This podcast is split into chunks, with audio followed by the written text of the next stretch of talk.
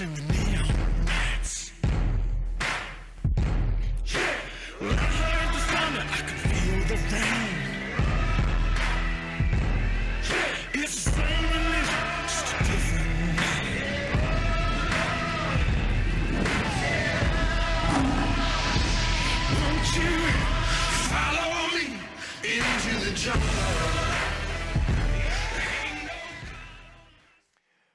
you have your Bibles, hold it up and repeat after me. This is God's Word. It is a perfect treasure of divine instruction. It has God for its author, salvation for its end, and truth without any mixture of error for its matter. It is the supreme source of truth for what we believe and how we live. Now, take your Bible and turn with me to Daniel chapter 7. Someone said there are two surefire ways to fill up a church building. One of them is to preach on sex, the other is to preach on the end times. And I want you to know this morning that I wasn't planning on preaching on this topic this morning, but as I continue to read chapters 7, 8, 9, 10, 11, and 12 of Daniel, I felt that God was compelling me to open up this passage and dive in and explain it to you the best I can. Now, I want to repeat that.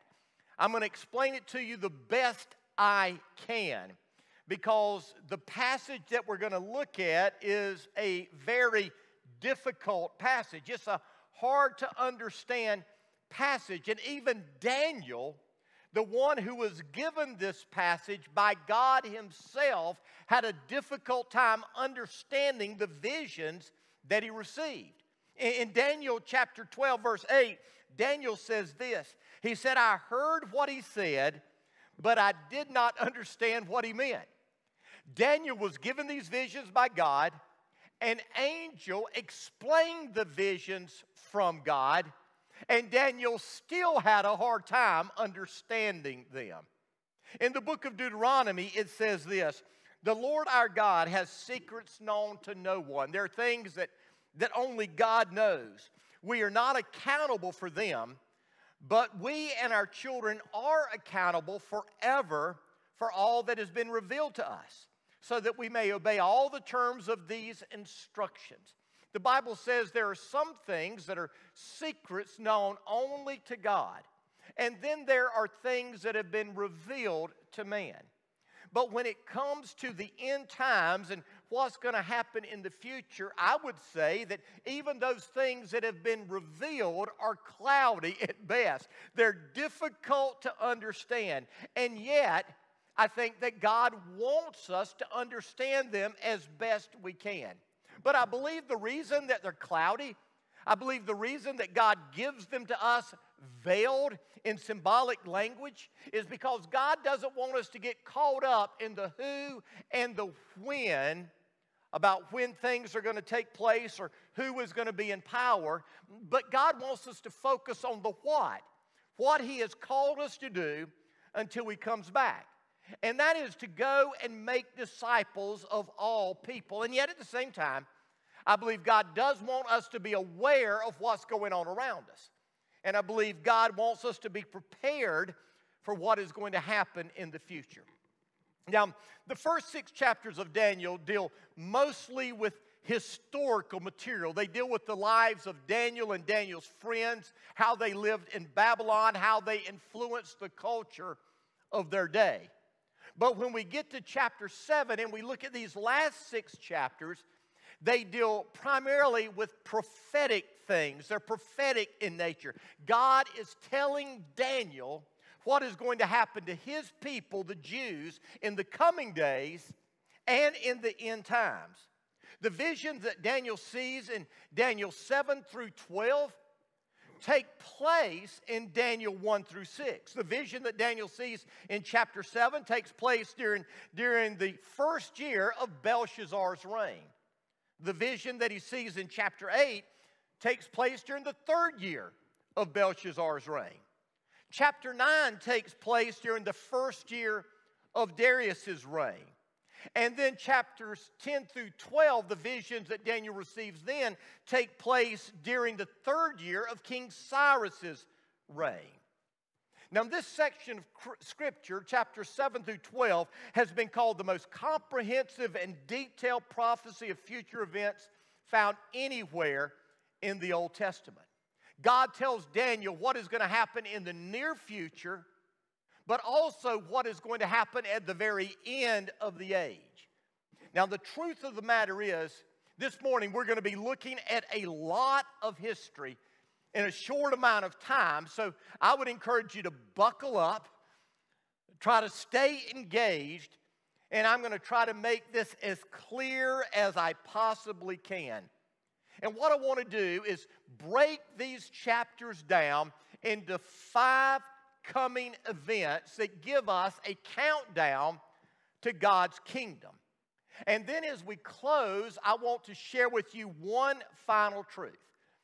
Now, the first thing that God tells Daniel is that a storm is brewing. In symbolic language, but with pinpoint accuracy, God tells Daniel about coming kingdoms and coming kings. Listen to what he says in chapter 7, verses 1 and 2.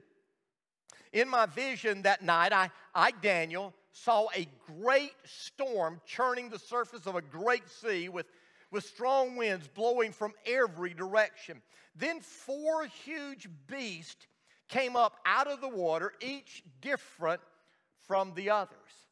Now, the storm that Daniel sees unleashes four beasts upon the world. The first was a lion with eagle's wings, whose wings are torn off, but, but is given a human mind.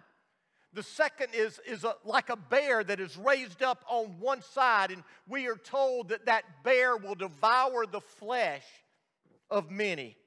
The third appeared to look like a leopard, and it had four wings and four heads, and, and we're told that it was given great authority.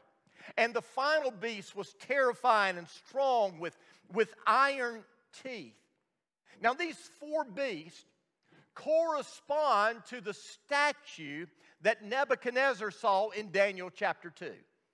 Do you remember that dream that Nebuchadnezzar had and the interpretation that God gave Daniel of that dream?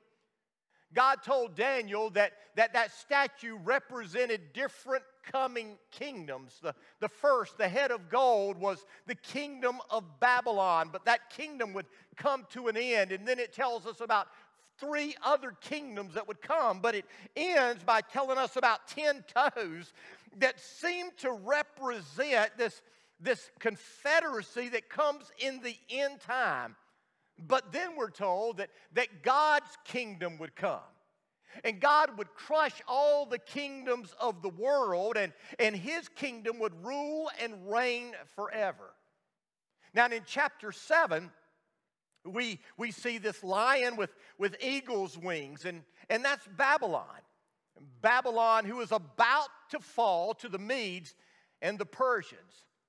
And Nebuchadnezzar is this one who, who his wings are, are taken off and, and he's given a human mind because if you remember, Nebuchadnezzar was humbled by God And he finally came to this point that he realized that God was the one true God. And then we're told about this bear, the Medes and the Persians, with Persia being the strongest of the two. And the Medes and the Persians were brutal people in history. If you've seen that movie 300, the Spartans were fighting the Persians in that movie. They were brutal people that would conquer and destroy and devour people. But the Persians fell to the Greeks under the leadership of Alexander the Great. And, and Alexander's kingdom swept across the world swiftly, and, and it went all the way to India. But at age 32, Alexander the Great suddenly died without any successor in place. And at a battle at 301 BC, the Battle of Ipsus, the Greek Empire was broken into four empires given to the four generals under Alexander. And this tells us about these four wings and these four heads of this leopard. But the leopard doesn't last forever. We're told about this final beast that would come with, with iron teeth, and this is Rome. And, Rome literally came into the world so swiftly, crushing all of its enemies. But we're going to see in a few moments that, that this Roman Empire that we read about is different than all the others because even though it ends, it does not end. So that's what we see at the beginning of chapter 7. In chapter 8, Daniel has another vision that, that goes into greater detail describing the, the Medes and the Persians and the Greeks. And he tells us that the Medes and the Persians are this ram with two horns, and, and they butt everything out of the way. But all of a sudden, a goat comes with one long horn that literally devours and destroys the ram. That goat, again, is the kingdom of Greece. And that horn is Alexander the Great. But in that vision that Daniel had, that one horn is broken off and four other horn, horns grow in their place. This is telling us about these four kingdoms that will come in Greece. Now, the amazing thing is, if you don't believe me, you haven't read world history. Because world history reveals each of these things taking place with pinpoint accuracy, just like Daniel saw. But then Daniel gets even more precise in what's going to happen to the Jews. He tells us that from one of these four horns will come another small horn whose power is very great. In, in chapter 8, verses 11 through 13, this is what it says about the little horn.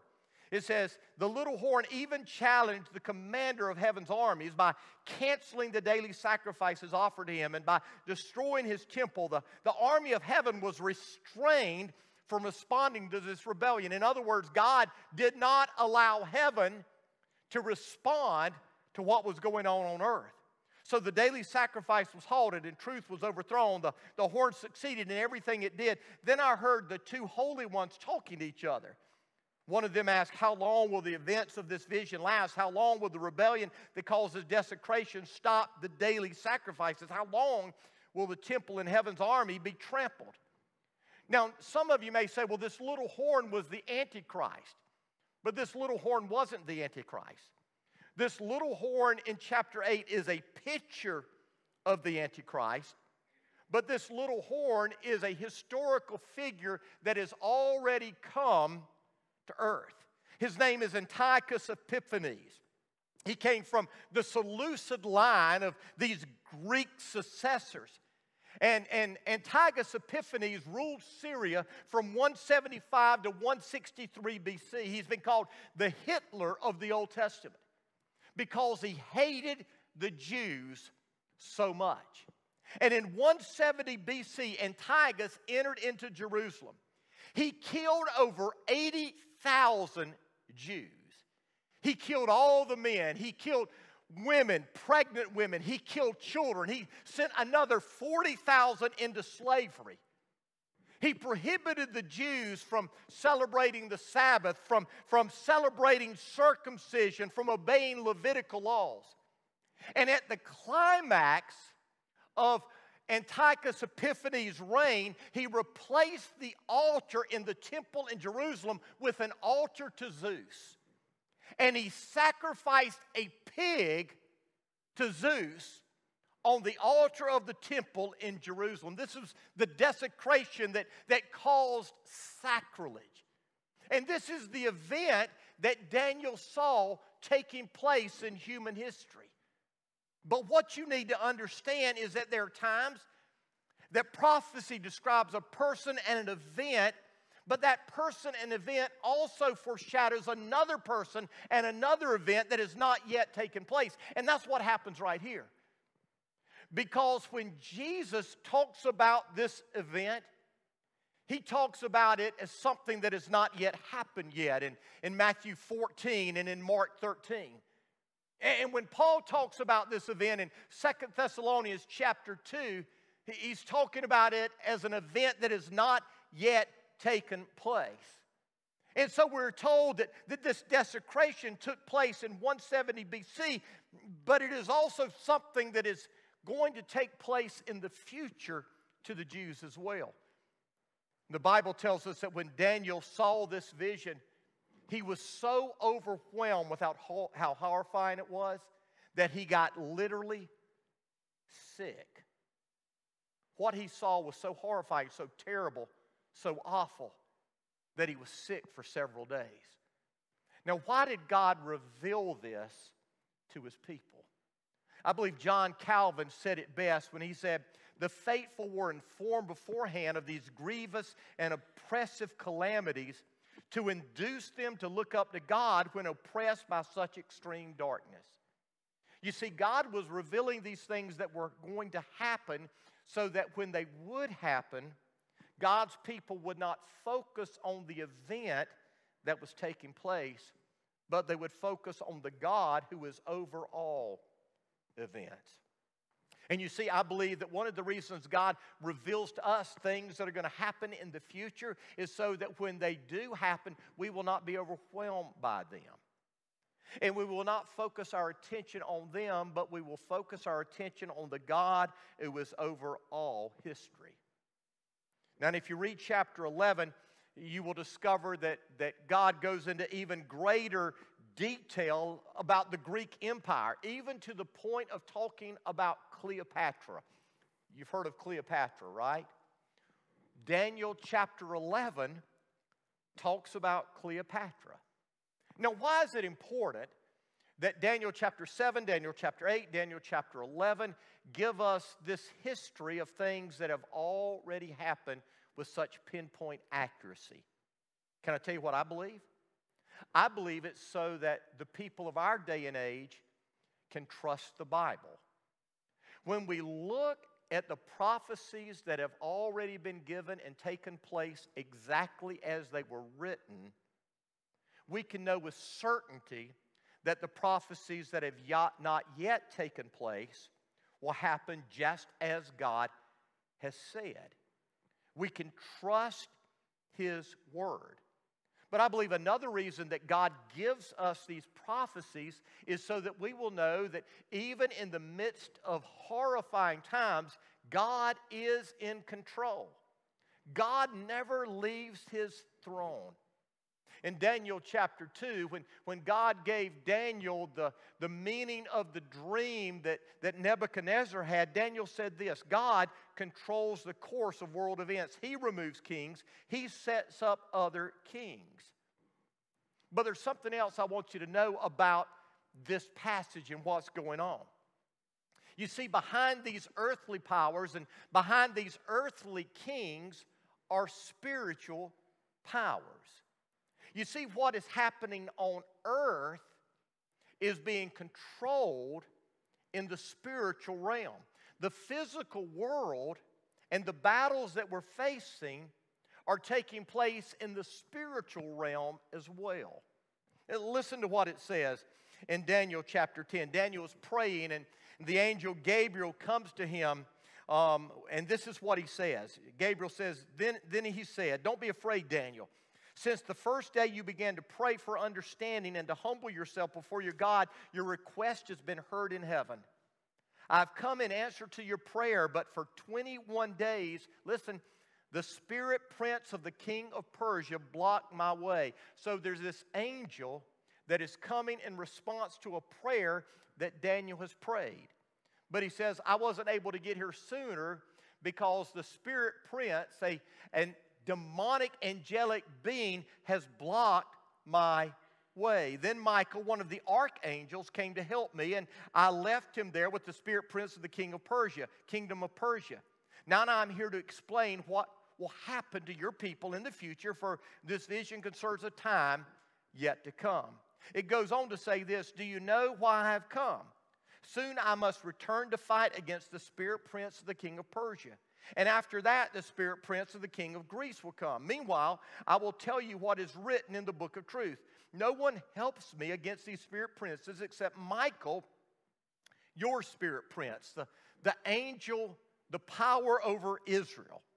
And I've been standing beside Michael to support and strengthen him since the first year of the reign of Darius the Mede. Behind each of these rulers in human history, behind each of these kingdoms, there is a spiritual ruler.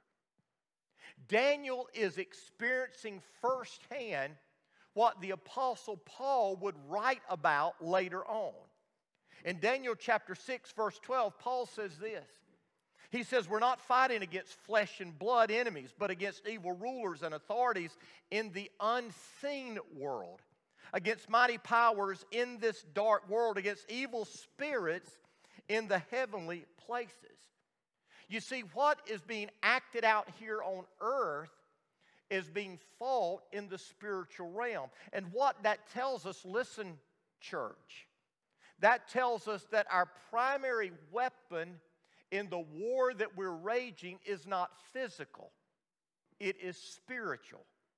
Our primary weapon is prayer. We need to be praying against the enemy. We need to be praying against what he is doing. And so Daniel sees this storm that is brewing. The next thing that Daniel sees is that the Messiah is coming. In chapter 9, after Daniel prays, a message is given to him by Gabriel. In verse 24, this is the message. I want you to listen. It's amazing. He says, A period of 70 sets of seven has been decreed for your people in your holy city to finish their rebellion, to put an end to their sin, to atone for their guilt, to bring in everlasting righteousness, to confirm the prophetic vision, and to anoint the most holy place. Now, listen and understand.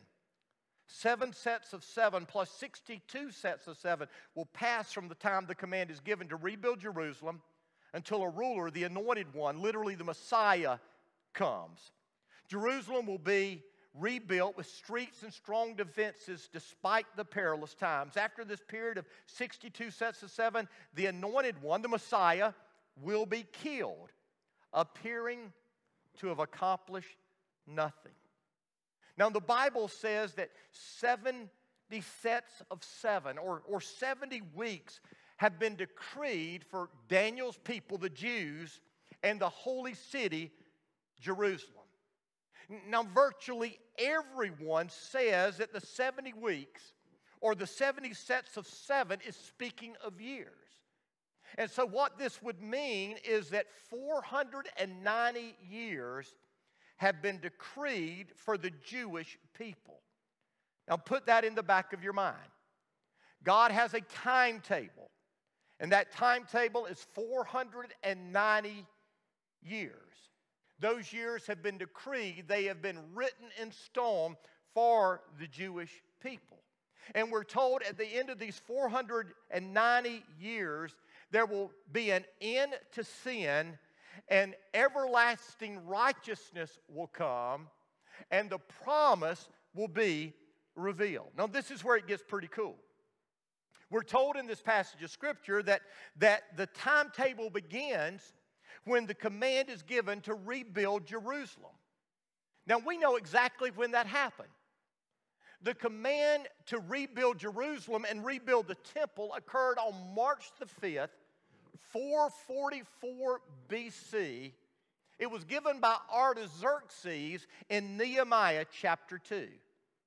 And so, if we want to track God's timetable, we can begin on March of 444 BC.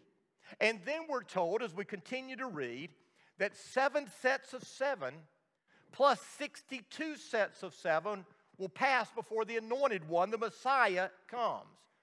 Now, this is 483 years. So the Bible says that from the time that the decree is given to rebuild Jerusalem until the time that the Messiah comes will be 483 years. Now, listen, this is crazy. From 444 BC, using the Jewish calendar, 483 years in the future will be 30 AD. Right slab in the ministry of Jesus. Daniel was told specifically when the Messiah would come. Now, take a moment to meditate on that truth. We are told with pinpoint accuracy when Jesus' ministry on this earth would begin. And it happened. In Galatians chapter 4, verse 4, the Apostle Paul says, At just the right time, Jesus came. But the scripture continues. It says, as the scripture continues, that the Messiah is killed appearing to have accomplished nothing. What happened to Jesus? He was killed. What did the Jews believe? He accomplished nothing. The Jews were looking for a Messiah that would deliver them. They were looking for a Messiah that would deliver them from the Babylonians, from the Persians, from the Greeks, from the Romans, but Jesus was crucified on a cross by the Romans. He was put there at the request of the Jewish religious leaders. And the Jews, they're still looking for their Messiah today. Now, for those who have placed our trust in Jesus, we know that his death accomplished a lot. As a matter of fact, when Jesus was hanging on that cross, the very last words he said is, It is finished. It's done. It's been accomplished. Jesus accomplished exactly what he came to accomplish. But the Jews, they didn't receive him. And so here's where it gets interesting. And this is where, to be honest with you, people disagree. But here's what I believe I believe at this point in the history of the Jews, the pause button is hit. We are living in the church age. The Jews are not the primary people on earth today. The church is God's primary people today. Does that mean that God's finished with the Jews? Absolutely not. God has a plan for them. The timetable is going to start ticking again in the future. But at present, the pause button has been hit. We're living in this church age. 69 weeks, 483 years have passed. That takes us to the third truth. And that is the forces of darkness will launch their final attack with the Antichrist. I want you to look again at chapter 9, verse 24. It says, And a ruler will arise whose armies. Now, I love the New Living Translation. It's the one I preach from, it's the one I read, but, but right here, the New Living Translation and some other translations can be confusing. The Hebrew literally reads, And the people of the ruler who is to come. In other words, what this is saying is that the people who are a part of this ruler who is to come will destroy the city and the temple. And so the people of this ruler who has not yet come but is to come will destroy the city of Jerusalem and the temple. This occurred in 70 AD. General Titus, Roman general, came into Jerusalem, destroyed the city, destroyed the temple, and the temple has still not been rebuilt. goes on to say, the end will come with a flood and war, and, and its miseries are decreed from that time to the very end. And then it says this the ruler who is to come, not yet come, but who is to come, will make a treaty with the people. What people? The Jewish people. This is who this is written to. Will make a treaty with the people for a period of one set of seven, the final seven years. But after half this time, three and a half years, he will put an end to the sacrifices and offering, and as a climax to all of his terrible deeds, he will set up a sacrilegious object that causes desecration until the fate decreed for this defiler is finally poured out on him. Now, these verses here are referring to these final seven years on the calendar for the Jews. The period for the Jews will start back at a clear moment in history that has not yet happened. When the Antichrist, who is to come, makes a treaty with the Jewish people, the Jewish calendar will start back again. From that moment on to the coming of Jesus will be seven years. The Bible tells us at three and a half years, the Antichrist is going to break that treaty with the Jews. And that's when the onslaught of the Antichrist will be horrifying and terrible. Now, Daniel tells us about this Antichrist in other places. In Daniel chapter 7, the Antichrist is called the, the little horn. Listen to what it says. Then he said to me, The fourth beast in the fourth world power that will rule the earth it will be different from all the others. It will devour the whole world, trampling, crushing everything in its path. It's 10 horns or 10 kings who will rule that empire. Then another king will arise different from the other 10 who will subdue three of them. And these are things that have not yet happened. He will defy the Most High and oppress the holy people of the Most High. He will try to change their sacred festivals and laws, and they will be placed under his control for time, time, and half a time. Three and a half years, the Jews will be under the control of the Antichrist.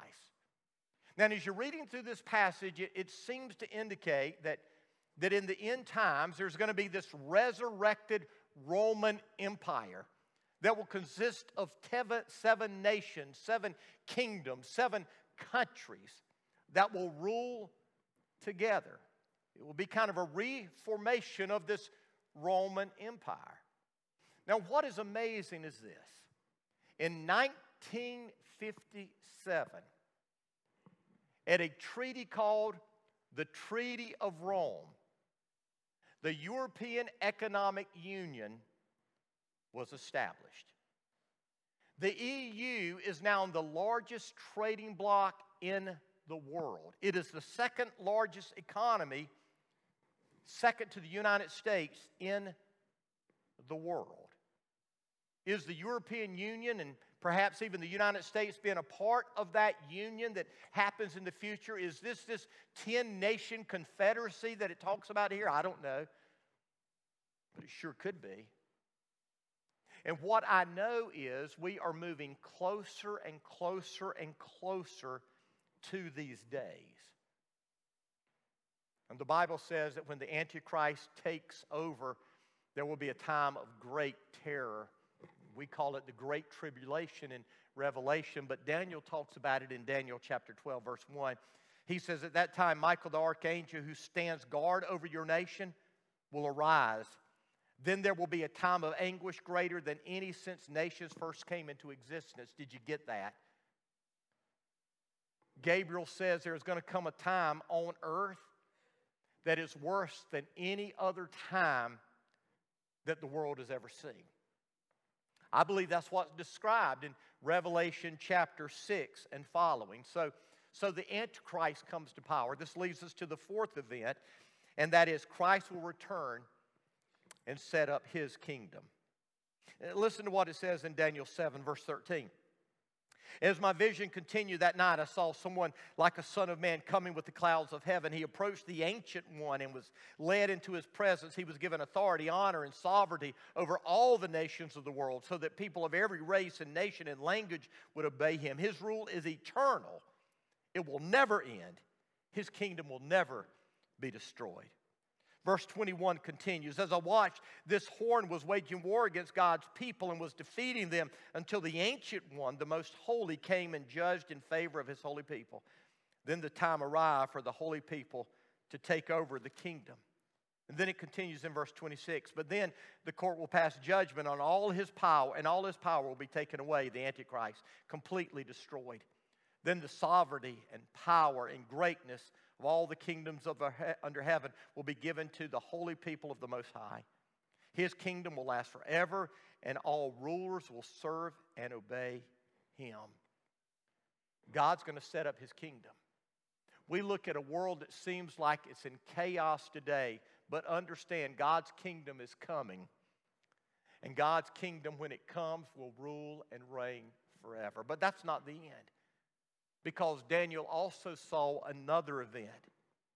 He tells us that the resurrection of the dead will take place and everyone will be judged. We need to understand that.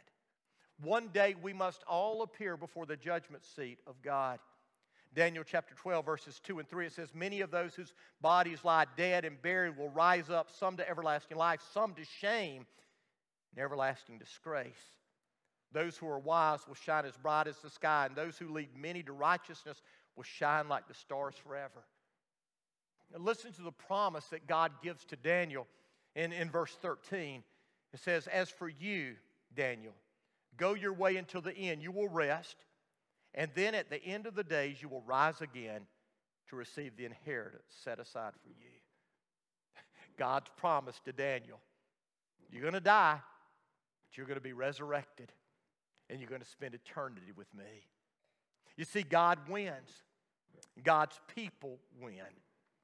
But there's a final thing I want you to see here and hold on to, and that's in Daniel chapter 7. In the midst of all this chaos and in the midst of all this carnage that Daniel sees, he gets this glimpse of heaven. And listen to what he saw. It says, I watched as thrones were put in place, and the ancient one sat down to judge. His clothing was as white as snow, his hair like purest wool. He sat on a fiery throne with wheels of blazing fire, and a river of fire was pouring out, flowing from his presence. Millions of angels ministered him. Many millions stood to attend him. Then the court began its session, and the books were opened. Revelation tells us of a day just like this when God will sit on his throne the great white throne judgment, when the books will be opened. We will see God in all of His glory, in all of His holiness, in all of His righteousness, and the books will be opened. And we'll be judged. And some of us, because of our faith in Jesus,